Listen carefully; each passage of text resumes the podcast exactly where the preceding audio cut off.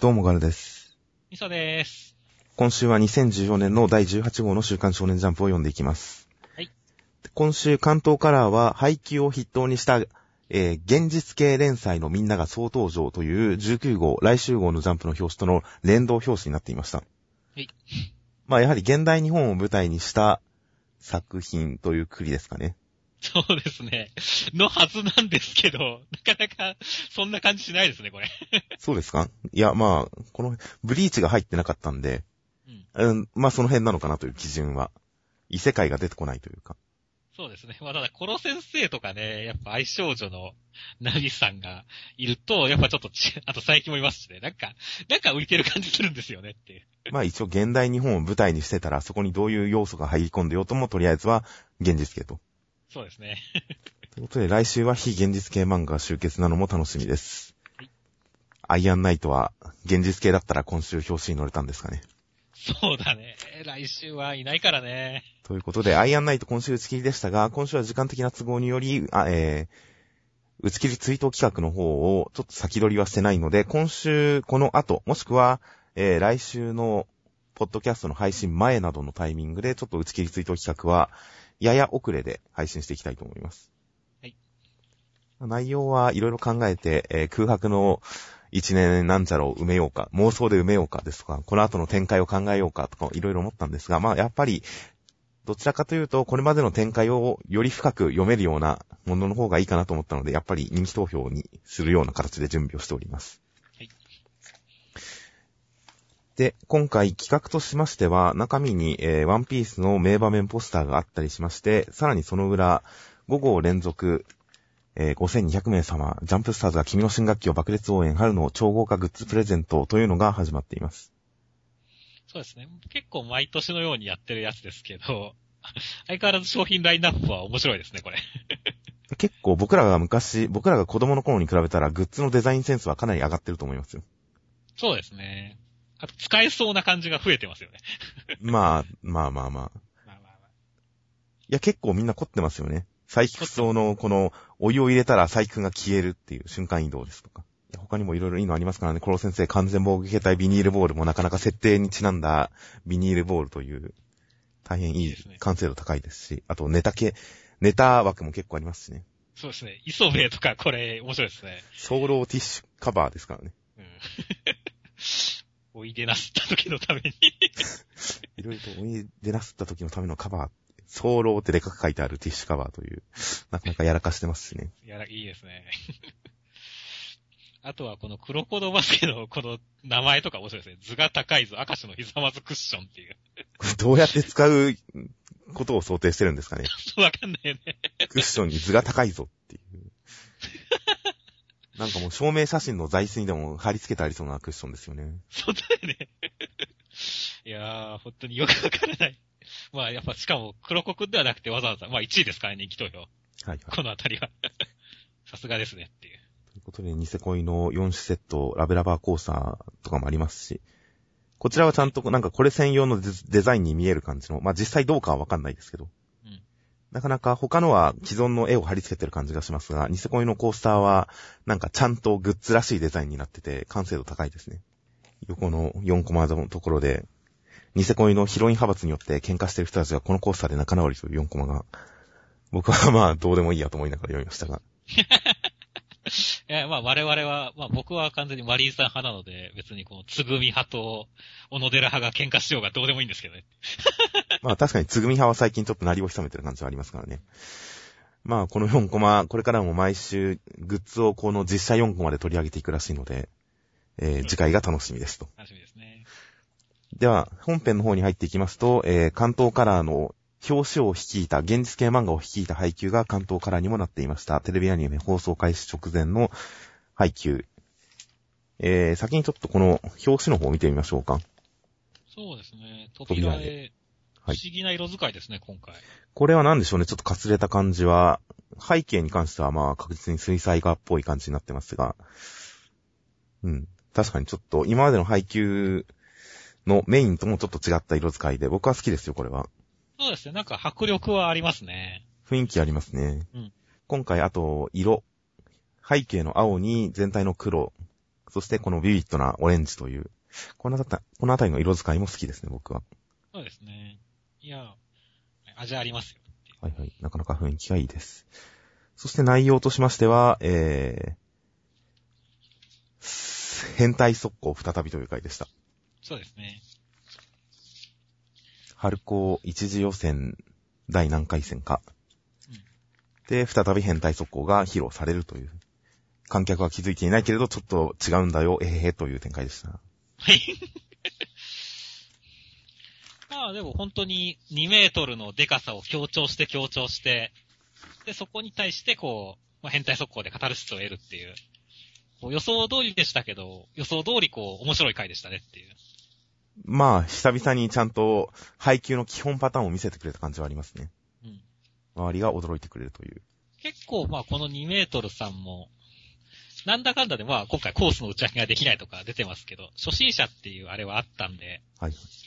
あのまあ結構よ、まあそう、そう、変態速攻にはついてこれないだろうなって思ってましたけど、結構その前にね、新しく、誰でしたっけこれは。ミカコ先生がすごい慎重について、小さい方のチームに同情してしまいますとか言うじゃないですか。ああ、これは確かにいい振りかもしれませんね。うんどうせダメだろっていう観客の意識をこう見せつけてくれてるという。そうそう。だからこれによってね、やっぱり一瞬やっぱちょっとこう、あ、やっぱ2メートルってすごいなっていうのが、こっちの読者的にも来るんでね。ここで、やっぱ変態速攻決まると気持ちいいですねっていう。まあ、そうですね。振り幅ですよね。まあ、うん。読者側としては完全に日向たちのこの速攻すごいっていうことに関しては分かってますから、それが分かってない視点っていうのをちゃんと置いてくれることで、やっぱり配球に対して感じる、日向たちすげえだろっていう読者が得意になるこの感じというのをちゃんと表現する一助になってるかなとは思います。そうですね。まあ、ただまあ今回、えー、ちょっと周りがインハイ速攻でやってた超速攻みたいな感じですでに知ってる人がいたりとか、うん。この感じでちょっとまだレベルアップに関しては表現していないので、そうですね。その辺はちょっとまだまだこれから楽しみかなという感じなんですけどね。驚くにしてもやっぱりこれまでのものを、をそんなに超えてない感じがするので。うん。できたら新速攻の凄さっていうのも早めに出してほしいですけどね。そこが楽しみですよ。それが見たいのが。はいはい。そうですね。ただまあやっぱりその基本形をやる中では、ひなたくんの最後の顔も相変わらずいいですし、ひなた影山のこの顔も。うん。あと顔で言うとやっぱひなたくんの途中の犬顔も大変良かったですしね。そうはそうして。これは読者の気持ちにも重なってると思いますよ。うん。ああ、試合で、試合で変態速攻。ちゃんと驚いてくれそうな相手に変態速攻。2メートルという強敵相手にって。っていうのに対してやっぱりちょっと楽しみになりましたからね。うん。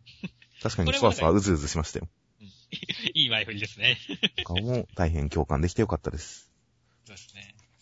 まあ、さっき言ったね、本当のこれの凄さに関してはまだやちちゃんの心の中にということで。ああ、まあそうですね。読者と重なるという意味では今、やっちゃんが一番読者視線を担ってますからね。変な顔して。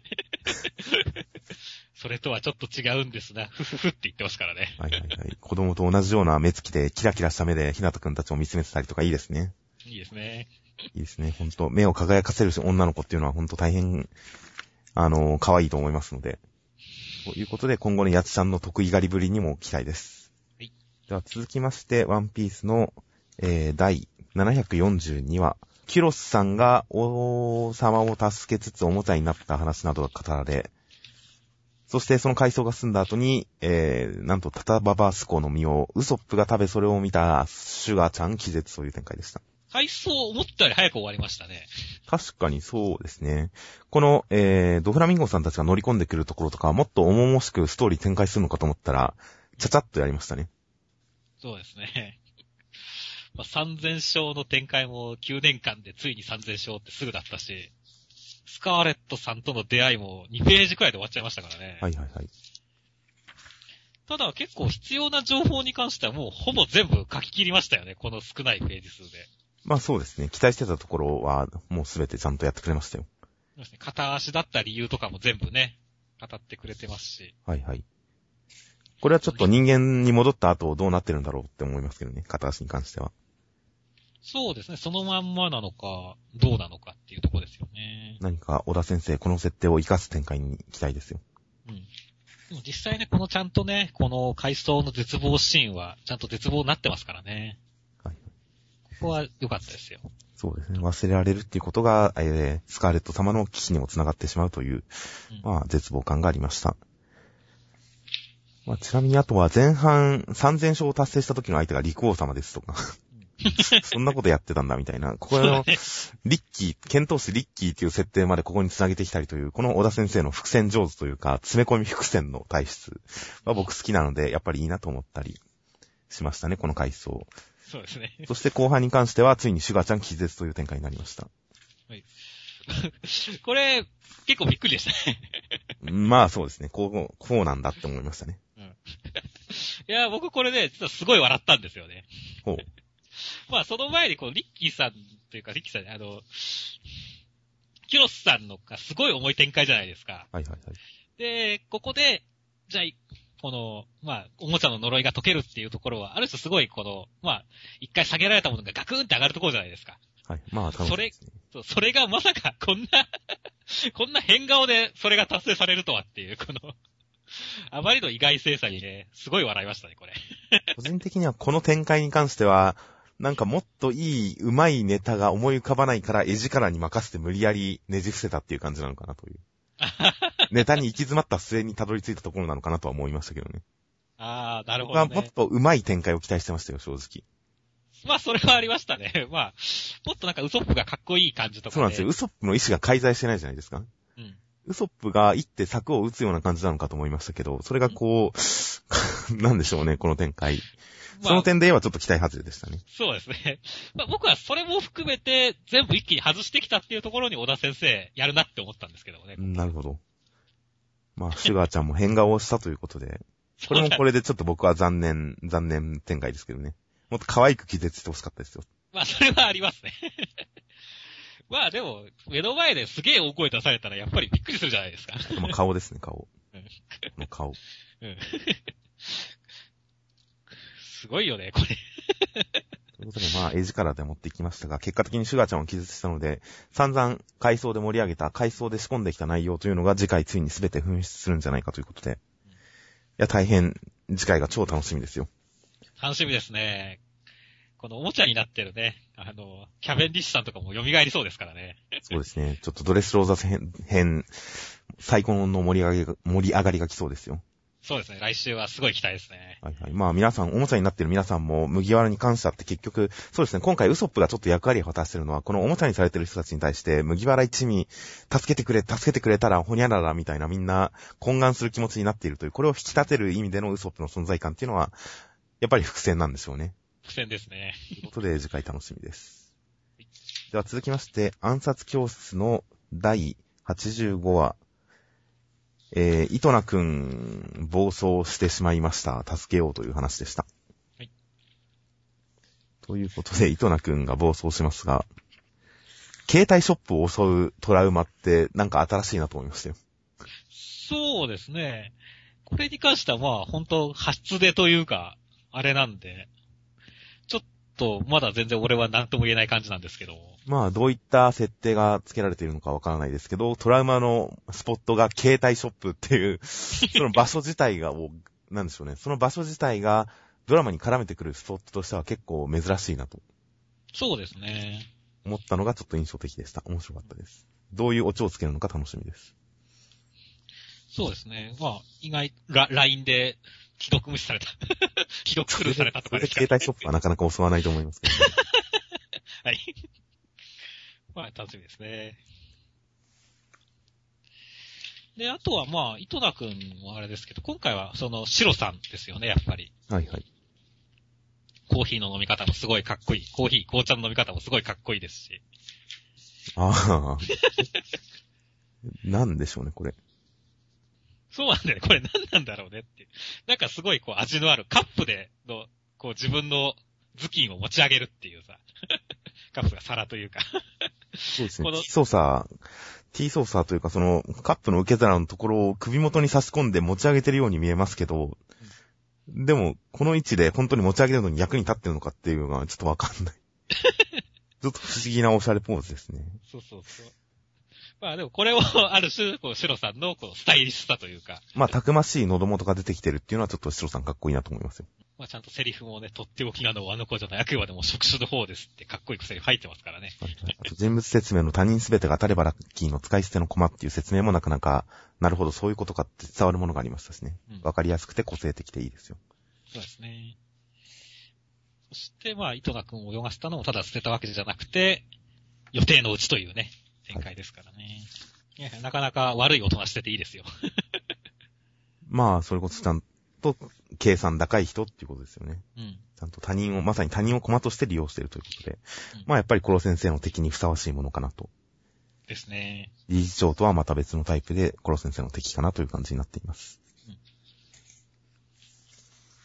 まあ今回、やっぱりコロ先生がなんとか対処しようとしてますが、例えば転校生パートで言うと今まで、まあ、イトナ君もそうですし、あとまあ、リッちゃんの時もそうですけど、今まで転校生パートって基本的にコロ先生が解決してきましたけど、主に。うん。今回は、ちょっと生徒がやっぱり関わ関わりそうなところがいいですね。いいですね。成長した生徒たちがイトナ君を救う一助を担いそうな感じもありますしうん、まあ、あとなんか、最近の寺坂君の存在感が僕好きですよ、結構。そうね。落ちこぼれた人やドロップアウトした人に対するこの優しい眼差し。まあ、彼はね、そういう点もありますし、シロさんへのリベンジもありますからね、彼にはね、因縁が。ちろんありますし、で、イトナ君に対してちょっと利用されててかわいそう感もありますしね。うんそういった、やっぱりこの、えー前回のメガネ君の名前が今思い出そうとして思い出せないんですが、竹林くん。竹林くん。竹林くんに向けたと、向けたあの優しい視点も含む、このちょっと寺坂くんの、寺坂くんの義教の男っぷりが最近好きなので、うん今回も活躍してくれてて、ちょっと板についてきていいですね、それが。そうですね。センターになってますからね、ラストのコマでは。そうですね、因縁もありますし、ということで、この辺、えー、まあ他の人たちもいい顔してますし、うん。なぎさくんもいろいろ考えてる顔してますし、大変生徒たちの活躍は楽しみです。はい。では続きまして、トリコの第、えー271話、えー、アカシアのフルコースの匂い付きリンゴがありましたという回でした。そうですね、まあ、匂いの回でしたね。まあ、ああまあそうですね。確かにいろんな匂いが出てきましたね。メス、小松の服にメスの匂いがついているっていう、これはちょっといろいろ考えさせられる話ですね。考えさせられる話ですね。いや、一緒にいただけじゃないでしょうっていうね。まあ、服に匂いがついちゃうっていう。まあ、ドラゴンボール的な展開を考えたら、子供が生まれる展開もありえますからね。いや、意外とね、ありま、うん、あると思います。クリリンだって子供を産みましたからね。言い方がちょっと悪かったです。クリリンだって、あの、子供も儲けましたからね。そうですね。だからい、そういう展開もちょっと期待なのかわかんないですけど。ありますねいう。いや、まあちょっとなんか裏を考えさせられる。この説、このセリフの裏には何があるんだろうって考えさせるのはちょっと面白いですね、これは。そして、まあ、今回は本当に一流、アカシアのフルコースの匂いっていう展開ですよね。はいはいはい。いこれ貼ったりは結構僕好きですね。や、僕もこの展開面白いなと思いましたよ。うん。このインフレ感大好きですよ。匂いだけでこんなにすごいっていうね。はいはいはい。なかなか思いつきそうで思いつかないネタだしね、これ、本当に。ああ、まあ確かに。ただ匂いだけじゃなくて、それをリンゴにくっつけてるっていうのがなんか、シーンとしての面白さにつながってる気がしますよ。そうですね。だからすごい当たってるというか、面白かったですね。そうですね。すごいインフレ感を感じさせてよかったですよ。ここでちょっと小松がなんか、変な意外な反応してるじゃないですか。体に、顔になんか、ピキピキってそうですね。筋が入ったりっていう。はいはいはい。これって小松もなんかグルメ細胞とかが、もう埋め込まれてるような感じなんですかね。なんなんでしょうね、これは。一回、たけちゃんも似たような感じで、あの、顔に筋が出たことがあるじゃないですか。あー、ありましたありました。そうですね。騎士感あってなんだろうなと思ってましたけど、タケちゃんですね。そうですね。なんで、まあ、美食界で何かしらの改造された可能性はありますねっていう。確かになるほど。何なのかはわかんないですけどね。うん。確かにグルメ細胞を何か特殊な形で植え付けられてるのか。まあなんか父さん、味仙人父さんが小松くんに対してはちょっと何か考えてますからね。そうですね。こいつはっていうことで。逆にもしかしたらあれですよ。他の4人が制御できなかったグルメ細胞を小松だけが制御したのかもしれませんよ。そうなんですよね。その辺の対比になってるのもちょっと小松くんの今後の活躍に対する期待が持てますよ。うん何かやらかしてくれるんじゃないかという楽しみがあります。そうですね。だから、いろいろ伏線がこう盛り込まれてて面白い回でしたね。まあそうですね。まああと、父さんが基本ギャグキャラっていうのもありますし、うんその女の子の匂いの展開もあり、後にはちゃんと宴会もやってたりして、この辺の楽しさとかギャグとか、この辺の緩急が効いてるのも、やっぱトリコはこういうのの方が面白いなと思いましたね。そうですね。真面目な話、真面目な展開とギャグのちゃんと緩急が効いてる感じがトリコのいいところなのかなということで、うん、この展開は久々に、ああ、いい空気だなトリコって思いましたよ。そうですね。そして、まあ、次回からグルメ会に行くのか行かないのかっていう。まあ、またなんか大きく事態が動き出すということで、新ミッションが始まるかもしれないので、まあ、そうですね、このテンションのままなんか派手な事件にどんどん突っ込んでいってほしいですよ。そうですね。他の四天王の活躍なども見たいですし、楽しみです。はいでは続きまして、黒子のバスケの第255話、えー、にゃーん回でした。うん。にゃーん回でした。まあ、小金井くんが力の変理を見せつけるという形になっていました。まあ、前半で一応小太郎くん、前回やられた小太郎くんのフォローがありました。うんこの、えー、伊月は一流のプレイヤーだ、考えなしに突っ込んだらやばいと、相手を立てて勝つ小太郎くんも持ち直すという展開。まあ、個人的には、あのー小太郎くんは荒れてた方が面白かったんですが、楽山ダメな感じの方が読んでて面白いって面白かったんですが、まあ、楽山をさらに、えー立て直すというか持ち上げる展開。一人一人で全然慣れ合いはしないけど、自分一人でちゃんとメンタルを持ち直す力を持っているという、えー、前泉くん以外は。というあたりが示唆されたので、まあそういう展開なんだな、なるほどなという感じで、小太郎くんのフォローもありました。そうですね。でもここでこう、まあもし小太郎くんが、いか、向きになったままだったらどうなったかわからないわよっていうのがあるんですけど、赤さんどうする気だったんでしょうね、これ。そうですね。命拾いしたわ、命拾いしたわねって言われてますからね。もう赤石さんはね、急にはさ、髪の毛を切って挟めて、鏡くんを刺そうとした男ですから、ああ、そうですね。ハサミ使いってイメージありますからね、明石さんには。こう、タイム、あの、タイムアウトとか取ってる最中に坊主とかにされるかもしれませんねっていう。いや、まあどうなるかわかります。命拾いっていうからには命に関わるんですよ、きっと。背中から刺されちゃう可能性もあったわけですねっていう。そうですね。もしくは前泉さんみたいにボールに触れずにコートに立たされるという嫌がらせを受けるかもしれませんからね。恐ろしいな、赤石さん。ほんと嫌なチームですね、楽さんは。まあ、そんな赤石さんも今回はね、ぬるいって言って、はいはいはい。やってますからね。このあたりも、楽山の格をもう一回上げてるっていう感じですからね。そうですね。同じことをしてるだけじゃちょっと叶わないという形で。まあ、ゾーンの先なども示唆されましたが、本当に天意無法の極みっぽい感じになってきますね、だんだんそうですね。無我の境地の先みたいな。そんな感じになってきましたね。ちょっとこの先は何があるかっていうのはちょっと鼻と楽しみですね。そうですね。そして、まあそうですよね。小金井くんもテニスやってたらしいですからね。テニスやってましたからね。テニスやってたらしいですから、まあ、じゃあ仕方ないね。そうですね。じゃあ、全然相手に反応できても仕方がないと思いますからね。そうだね、もう、こう、ね、壁に穴とか開けられるからね、テニスボールで、テニスのプレイヤーは。いや、テニスプレイヤーはほんと空飛べてもおかしくないぐらいですから。うんそれこのくらいできて当然ですよ。そうですね、野生。野生ですから。でもこの野生はほん、すごい後付け感がありますよねっていう。なんか急に出てきた感じがすごいするんですけど。いやいや小金井くんはずっと猫キャラじゃないですか。まあそうだけどね。むしろ伏線ですよ、伏線。あ、伏線だったんだ今まで猫キャラを貫いてきたのは、うん虎のタイガーくんに対して、猫の小金井くんっていうのをここまでじ実はずっとさりげなく仕込んできたっていうことですよ。ああ、野生があるってことあったんだね。そうですよ。やすいやー野生の発言、発音って普通野生ですよね。ごめんなさい。そうですね。だから、ああ、なるほどね。そういうことだったんですね。いや、まあ、適当に言いましたけど、今 思わず納得しちゃったじゃないですか。いや、まあでも、あの、ちょっとね、この、後ろにニャンってなってる絵も可愛かったんで。そうですね。この絵も面白かったですし、ここについている、この見出しというか、キャプションというか、虎、黒ひょう、チーターに対して猫ってこない。にゃんっていうのは、良かったですね。よかったですね。だから、ちょっと唐突感があっても、あありだなって許しちゃいましたねっていう。この辺は両お姉さんの例え上手感がとてもよく働いたと思います。そうですね。ということで、セーリン側は今のところチアは、チワワも猫も揃いましたから。うん。元からトラやイーグルもいますから。もうどん、どんどん動物王国に うん、どんどん動物王国になっていくことを期待ですよ。そうですね。今後どんな可愛い動物が登場してくるか楽しみですよ。楽しみですね。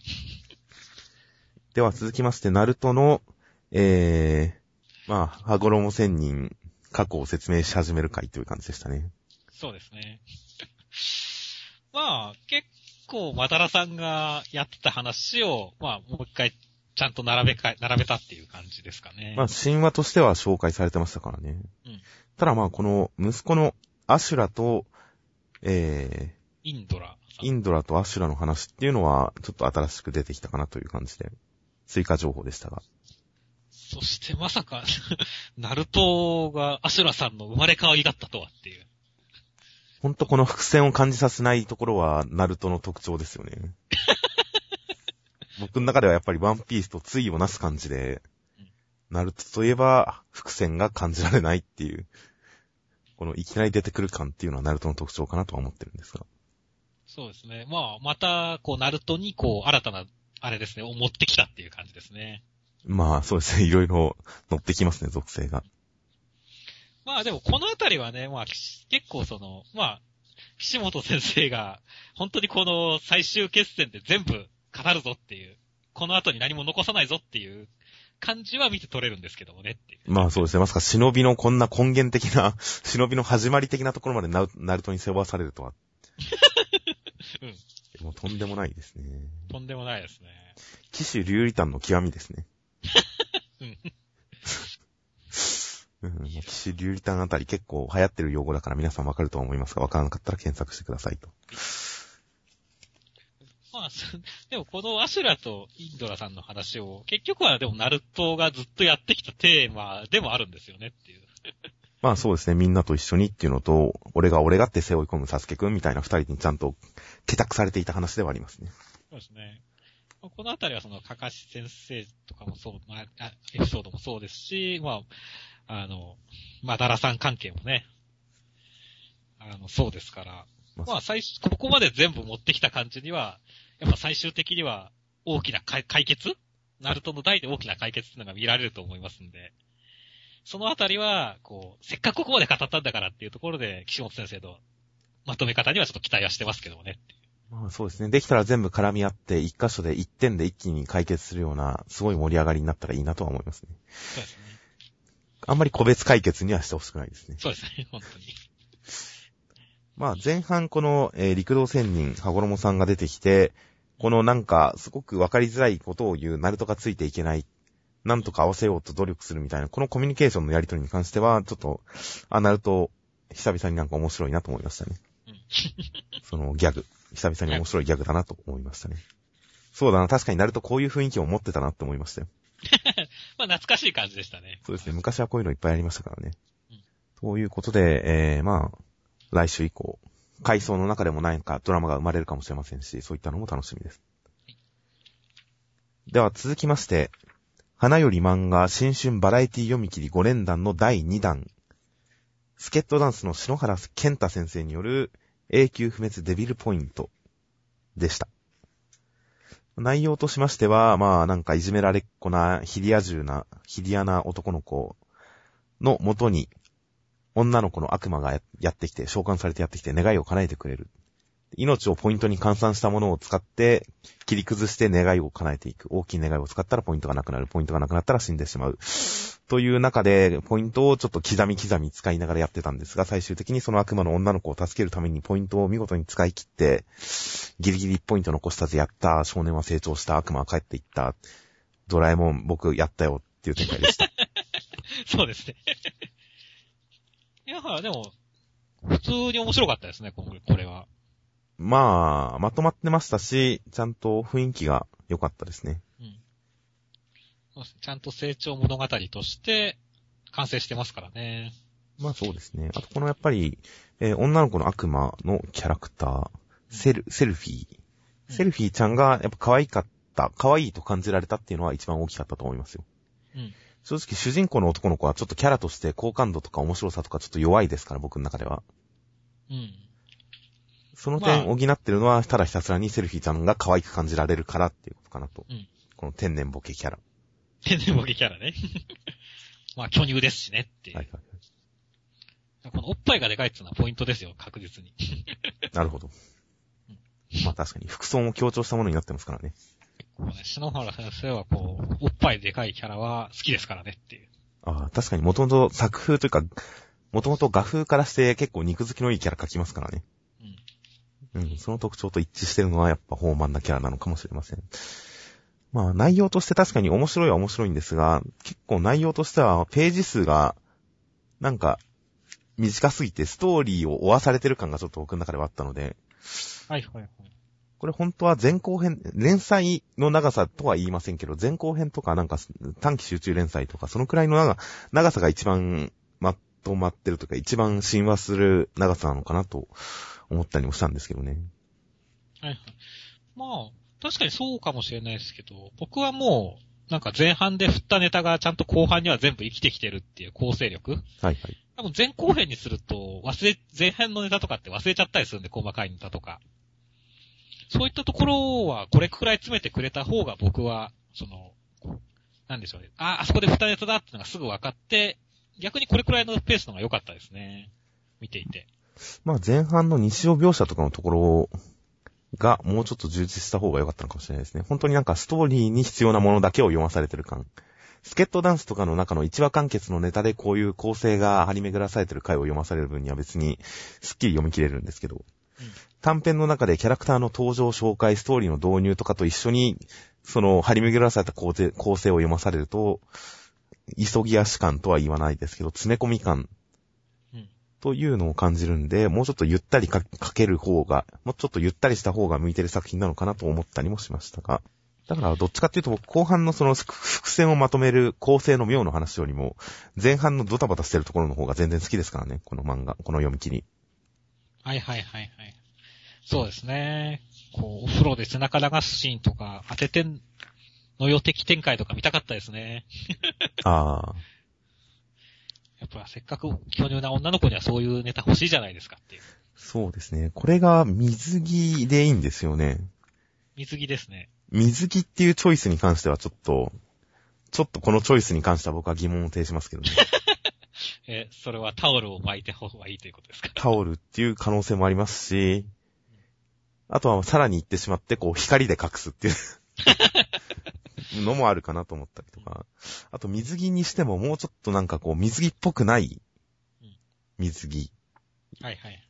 あんまり僕のツボとは違ってましたね、この水着は。はいはい。もう一盛り欲しかったですね。なのでまあ、お色気よりも、やっぱ単純にギャグとして面白かったな感じですね、僕は。うん、まあ、雰囲気の良さ、楽しさもありましたしね。うんあと、この前半の、この、俺をこの学校の王にしてくれっていうギャグも、うん。僕は好きでしたしね。そうですね。つかみとしては相当面白いネタでしたからね、これ。まあ、やや、この主人公のネクラ感を際立ててはいますけど、うんこの男子は全員下僕、女子は全員俺を好きになるっていう、うんこれを言っちゃった感っていうのは、うん、面白かったですね。そう、面白かったね。この、スケールの小さい感じがね。はい よかったですね。こういった、この主人公のダメ感もあってよかったですね。俺のあだ名、学級の王で学校の王だよ。このあだ名いいですよね。いいあだ名だよね、これ。これもちょっと伏線で使えそうなぐらいのいいあだ名ですよ。この辺のやっぱ、篠原先生のね、ね言葉選びのチョイスは面白いですね、本当に。ですね。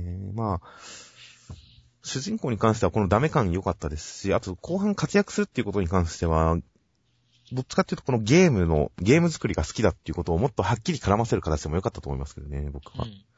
この主人公の特技ゲーム作りっていうのが作ってるゲームが完全ななんか 3D のアクションゲームじゃないですか。うん。それよりももっと知能的な、頭脳派な、ピタゴラスイッチ的な要素を盛り込んだ、すごいパズル的なゲームを作ってたら、最後の展開にもより繋がったのかもなと思ったりもしたんですけどね。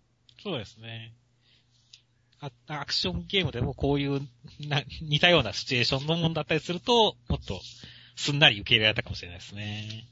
そう。まあ、その起点が効く感じっていうのを担保するっていうのを意味で、なんかもっとパズル的な、あのアイテムがここに繋がるなんて、あのアイテムとあのアイテムを使って、こう敵を倒すなんてみたいなゲームを作ってたらより説得力があったのかなと思ったりもしますが。それでもまあ、とりあえず、まとまってる、後半の展開はちゃんとまとまってる感じはしましたよ。そうですね。ほんと最後の1レビルポイントを使うところとか、僕はすごい好きでしたからね。まあ確かにそうですね。最後1使う。っていうのはなんか、篠原先生のそのベターな感じが出ていいですよね。うん、これはほんと持ち味だと思いますよ。スケットダンスの、スケットダンスはこう真面目な話やり出すと途端に評判悪悪くなりますけど、僕の周りでは。僕は別に真面目な話も、あんまりひねった感じより、あんまりひねった感じじゃなくて、ベタベタないい話やってる、真面目な話の回っていうのは別に好きでしたから、篠原先生の持ち味かなと。うまく出てたと思いますよっていう。まあ、最後に、あの、この番長、いじめっ子と殴り合うっていう展開に関しては、ちょっと、賛否ありそうですよね。わざわざそこを暴力で解決するのかっていう。うん。まあもうちょっと違った方法でもよかったかなと思いますけど、ね、どうしてものび太を思い出しちゃいますしね。まあもう帰っちゃってるけどねっていう。帰っちゃってますけどね。順番も違いますけど。ということで、篠原先生、まあ、やっぱり雰囲気、ギャグとかの雰囲気の方が面白いので、こういったギャグで、ほのぼのとしたギャグ漫画で新しい連載が楽しみだなと思います。はい。では続きまして、サイクソの災難の第93回、おじいちゃんと遊園地会でした。はい。続きましたね続きましたね。いや、続いてくれてちょっとやっぱ嬉しかったですね。まあ全然広げられるせ、お、こう、キャラクターだと思いますよ、おじいちゃんは。いや、だから、普通にね、今回も面白かったですし。はい。遊園地 ひどかったですね、これまあ、すごいですね。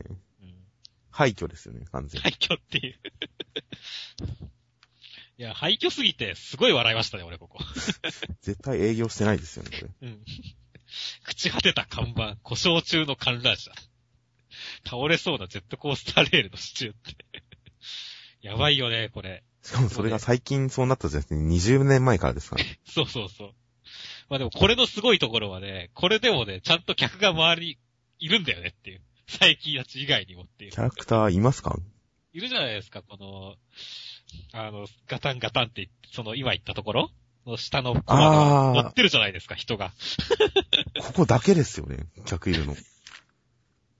他のコマでは一人もいないですよね、キャラ。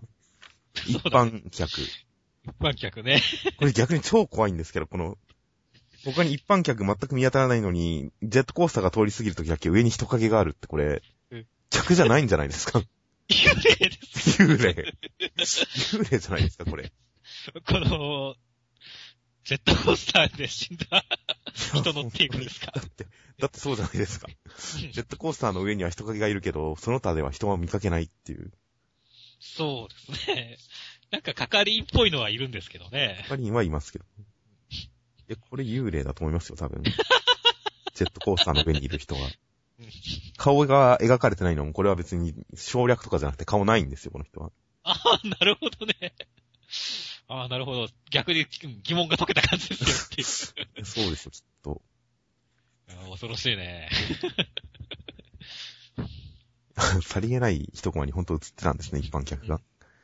まあ、内容的にはこのお父さん、お父さんを、ちゃんと佐伯くんが慕ってる回ということで、この展開ちょっと面白かったですね。面白かったですね。散々祖父のことをツンデレツンデレって言っといても、佐伯くん自身もツンデレでしたからって。まあそうですね。おじいちゃんに対してもツンデレ歴はあんたの方が長いからなって情報したりしてましたから、佐伯くんも自分がツンデレだっていう自覚はあるんですね。この辺はちょっとね、面白かったですね。そうですね。まあお父さんのこともちゃんと尊敬してるみたいな。まあ家族として思ってるみたいな感じが、佐伯くんのいい人感に繋がっててよかったですよ。うん、やっぱりこの漫画はいい人のダメなところを描くのが面白いなと思いますね。根はいい人であってほしいと思います。うん、ということで、まあ、今回、佐伯くんがお父さんをフォローするっていう展開なんで、お父さんが今回あんまり悪いことしてないっていうのを説得力に繋がってますしね。うん。いつもダメなところをお父さんあんまり見せてないですから。うん。そうね。ちゃんと、ちゃんとしてるなと。いい、いい人でよかったなと、お父さんも。おじいちゃん。ないい人。ということで、まあ、佐伯くんが悪いことをする、他人に超能力でちょっとちょっかいとかお仕置きをしたりするっていう展開はいつもすごい不快感がつきまといますけど、この漫画。まあ今回のことに関してはそういうこともあったんで、まあそれほど不快感なかったですよ。おじいちゃんを怒らしめる。やっちゃったっていうことに関しても、そんなに不快感はなくてよかったですよ。そうですね。まあちゃんとね、いいとこ見せたら止めましたしねっていう。止めましたからね。まあおじいちゃんいつ気絶したんだっていうのはちょっと この気絶落ちに関してはもう一ひねり聞いた落ちでもよかったかなと思いますけどね。そうですね。まあでも、ちゃんと落ちてたからいいですよ。なんか爆発してもよかったぐらいですけど。爆発している。爆発落ちでも何でもよかったですけど、もう一落ちあってもよかったかなと思ったりもしますが。まあちょっといい話が山場だったかなと、この話のピークだったかなという感じです。そうですね。おじいちゃん展開この先あってもいいとは思いますけど、どうせならやっぱり本当に他の友達キャラとかと絡ませてほしいですね。うん。家族内だけではなくて。テルハシさんとかその他のキャラに対するおじいちゃんのリアクションも見たいですよ。では続きまして、ワールドトリガーの第えー54話。ということで内容としましては、アフトクラトルの人型ネイバー2 a という回でした。いや、ほんと強かったですね。いや、強かったですね。能力的にも戦い方的にも強い感じがとても伝わってきましたね。茶の体は犠牲になったのだっていうことで。まあ、犠牲になりそうな顔してますからね、ちゃんと。本当ですね。で、まあ、ちゃんと茶の体が犠牲になっただけでなく、こう、アズマさんたちとかね、出てきた荒船隊とかが結構いい仕事してますからね。そうなんですよね。スナイパー部チームとか、前線してる感じはしますからね。うん。でも圧倒するっていうところで、本当に強さが出てるっていう感じでしたね。はいはい。いやもう、大雑把に見えて油断してないと、意外とちゃんと丁寧に戦ってる感じとかも、あ本当に戦士として優秀なんだなっていう感じがして、うん、いろんな方面から強さが描かれましたよ。そうですね。火力もむちゃくちゃ高いですし。このね、銃というかデザインもすごい良かったですしね。そうですね、能力描写も。角に関してもちゃんと設定とデザインが一致してるっていう説明は良かったですね。この角がどういう由来のものなのか。ただのデザイン上の特徴じゃ付けではなく、それが能力的な特徴にも一応なってるという形で。うんなるほどなと。そうですね。ちゃんとブラックトリガーと適合した場合や角が黒く変色するとかっていう。そうですね。このキャラの箔付けにもなってますね。うん。こいつは黒いってことはすごいってことかっていう、この期待を煽るっていう要素にもなってますから、なかなか面白いですよ。黒い角と面白いですね。。そうですね。今回は、ラインバインさんは結構白角ですけど、黒角も切りましたし、はいはい。体調も黒い角でしたもんね。そうですね。だからすごい期待持てますよっていう。今回、風間さんたちがその、黒角と当たったじゃないですか。そうですね。俺たちは当たりのようだって、すげえかっこいいこと言ってるじゃないですか。はいはい。言ってまですも、ね。風間さん、ちょっと前にブラックトリガーのジンさんにボコボコにされてるじゃないですか。あー、確かに。この自信はどっから来てるんでしょうかね。まあ、自信、風間さんはやっぱこここでも笑ってはいないですからね。うん。結構深刻な顔して、でも口ではこう言ってるという。ちょっとハードボイルドじゃないですか。ハードボイルドだね。脳内ではやばいと思ってるのかもしれませんよ。なるほどね。やべえっていう。こいつはやばいと思いつつも、黒い角、俺たちは当たりのようだなって言ってるという。かっこいいじゃないですか。かっこいいですけどね。おーっつって思ったんですよね。これで似合って笑ってたら確かに、おいおい大丈夫かよって突っ込むかもしれませんけど、風間さんは相変わらず真面目な顔してますんで。あんまり嬉しそうではないんで。うん意外と、これは、く単なるいい言い回しなだけかなと僕は思いますけどね。まあ、もちろんね、前線はしても前線してほしいんだよねって。むしろ勝ってくれてもいいくらいなんで、風いや、僕も勝ってくれていいと思いますよ。それこそ、ジンさんとの戦いを糧にして強くなってほしいですしね。うん。そうそう。なんでね、そこら辺も期待ですね。そうですね。あと、まあ、当然、キトラちゃんたちの方面もどうなってるかと期待、楽しみですし。いや、今回ほんとこの一人目の敵型、敵のネイバーさん、うんあまり個別の名前を覚えてないですけど、今。この一人目のネイバーさんの活躍が描かれたことで、今後の各場面の戦いに対する期待も高まっているので、いや、とても楽しみですよ。そうですね。トリガーが一人一人肉体に同化してるレベルっていうのの、この戦い方もなかなか面白かったですね、やっぱり。結構、ガツガツ形態変化してますからね。そうなんですよ。能力の特徴とその戦い方のかっこよさっていうのがありますから。他のキャラクターもどういうトリガーを使うんだろうっていうのもすごい楽しみですよ。はい。では続きまして SL シンフォニーの第6話。奴隷賞を襲いに行ったら、忍術で巨人が、という展開でした。はい。そうですね。まあ相変わらずどんどんキャラが広がっていきますね、群像劇らしく。今回はまあ、コルトさんっていうのが出てきましたけれども、はいはいはい。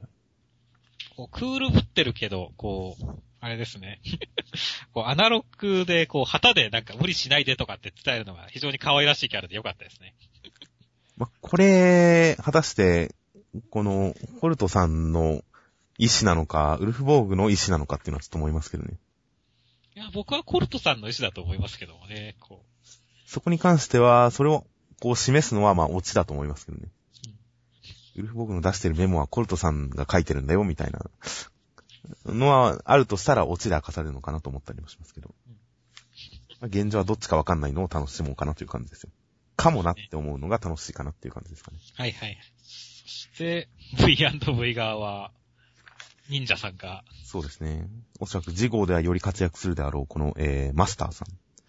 マスターさんというのが出てきて、能力がわけわかんないですが、手裏剣が無限に分裂していく。影分身じゃないですか。そして、なぜか巨人になるっていう。いやー、すごいですね。なんですかね、忍び、忍んでないですね、全然。まあ、忍んでないですね。いきなりなんか巨大怪獣ものになりましたからね。そうだね。まあでこの、まあ、はいとんでもない感はいいですけど、面白いですけどねと思いますよ。、この派手さ。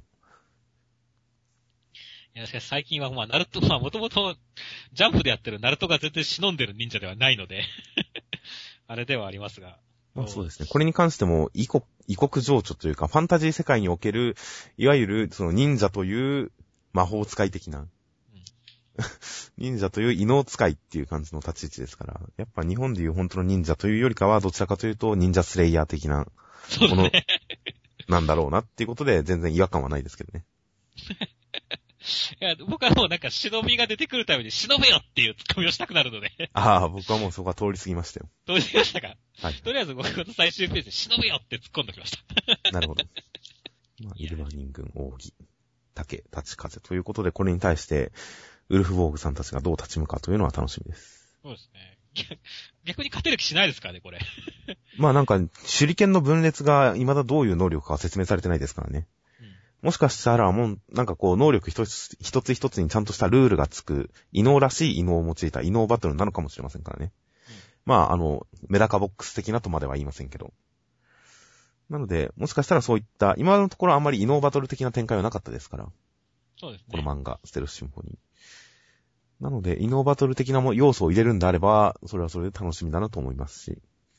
まあ、異能バトルという要素よりかは、どちらかといえばいろんな伏線の絡み合った群像劇的な、こう、絡まりですとか、伏線の回収、オチとか、そういうストーリー的な終わらせ方、盛り上げ方、なんでしょう、ひねり方とかの方がこの作品に対する期待としては高いので、まあ、異能バトルも楽しみですが、それと同時に、ここにこれだけキャラクターが集ってる中でどう、ストーリーにオチをつけるのか、気持ちいい終わりに持っていくのかっていうのは楽しみです。そうですね。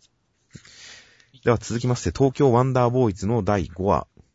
南條くんと日野本くんはコンビプレイで1点取ったぜっていう話でした。なんかちゃんとサッカーしてましたね、今回は。そうですね。なんか、もう初めてぐらい、そうなんですよね。ちゃんとサッカーしてる感じが出てましたね。まあ、何やってるか、今までちょっと分かりづらいところが多かったですけど、今回は結構何やってるか、分かりましたからね。まあ、全体的にわかりやすかったですよ、確かに。そして、まあなんか、すごいこの二人に謎のコンビ感も出てきましたからね。まあそうですね。やっぱり天川選手がキキーとなってるのかもしれませんが、二人の中にそういうプレーが焼けついてるおかげで同じプレーができるのかもしれませんがうん、まだわかりませんが、この二人のお互いがわかるというのはちょっと必殺技感にもつながりそうでいいですね。逆にここまでちゃんとサッカーやって、まあそれなりにで、形ができてくると、ギャグが 必要だったのかって思う部分が出てきますよね。うーん、うーん。まあ今回ギャグらしいギャグって最初の合コンの流れくらいでしたけれども、うん、そうですね。これいるかって言われたら僕正直いらないと思いましたね。いらないですね。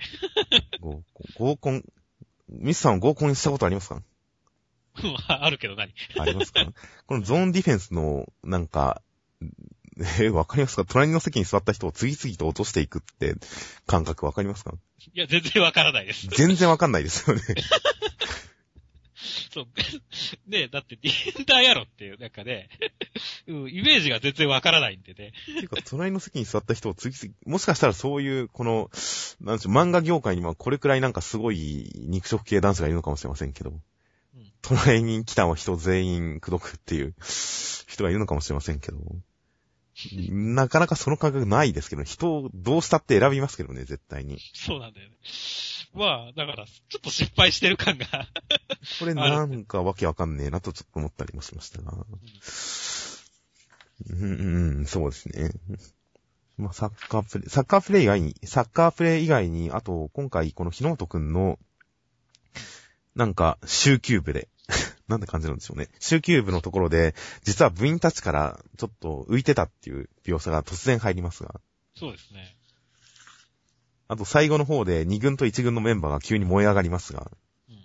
このストーリーパートが、取ってつけた感があるような感じがして、どちらかというと、なんでしょうね。この辺の描写にもっと時間かけてもよかったのかなと思いますけどね。ここまでの5話を使って。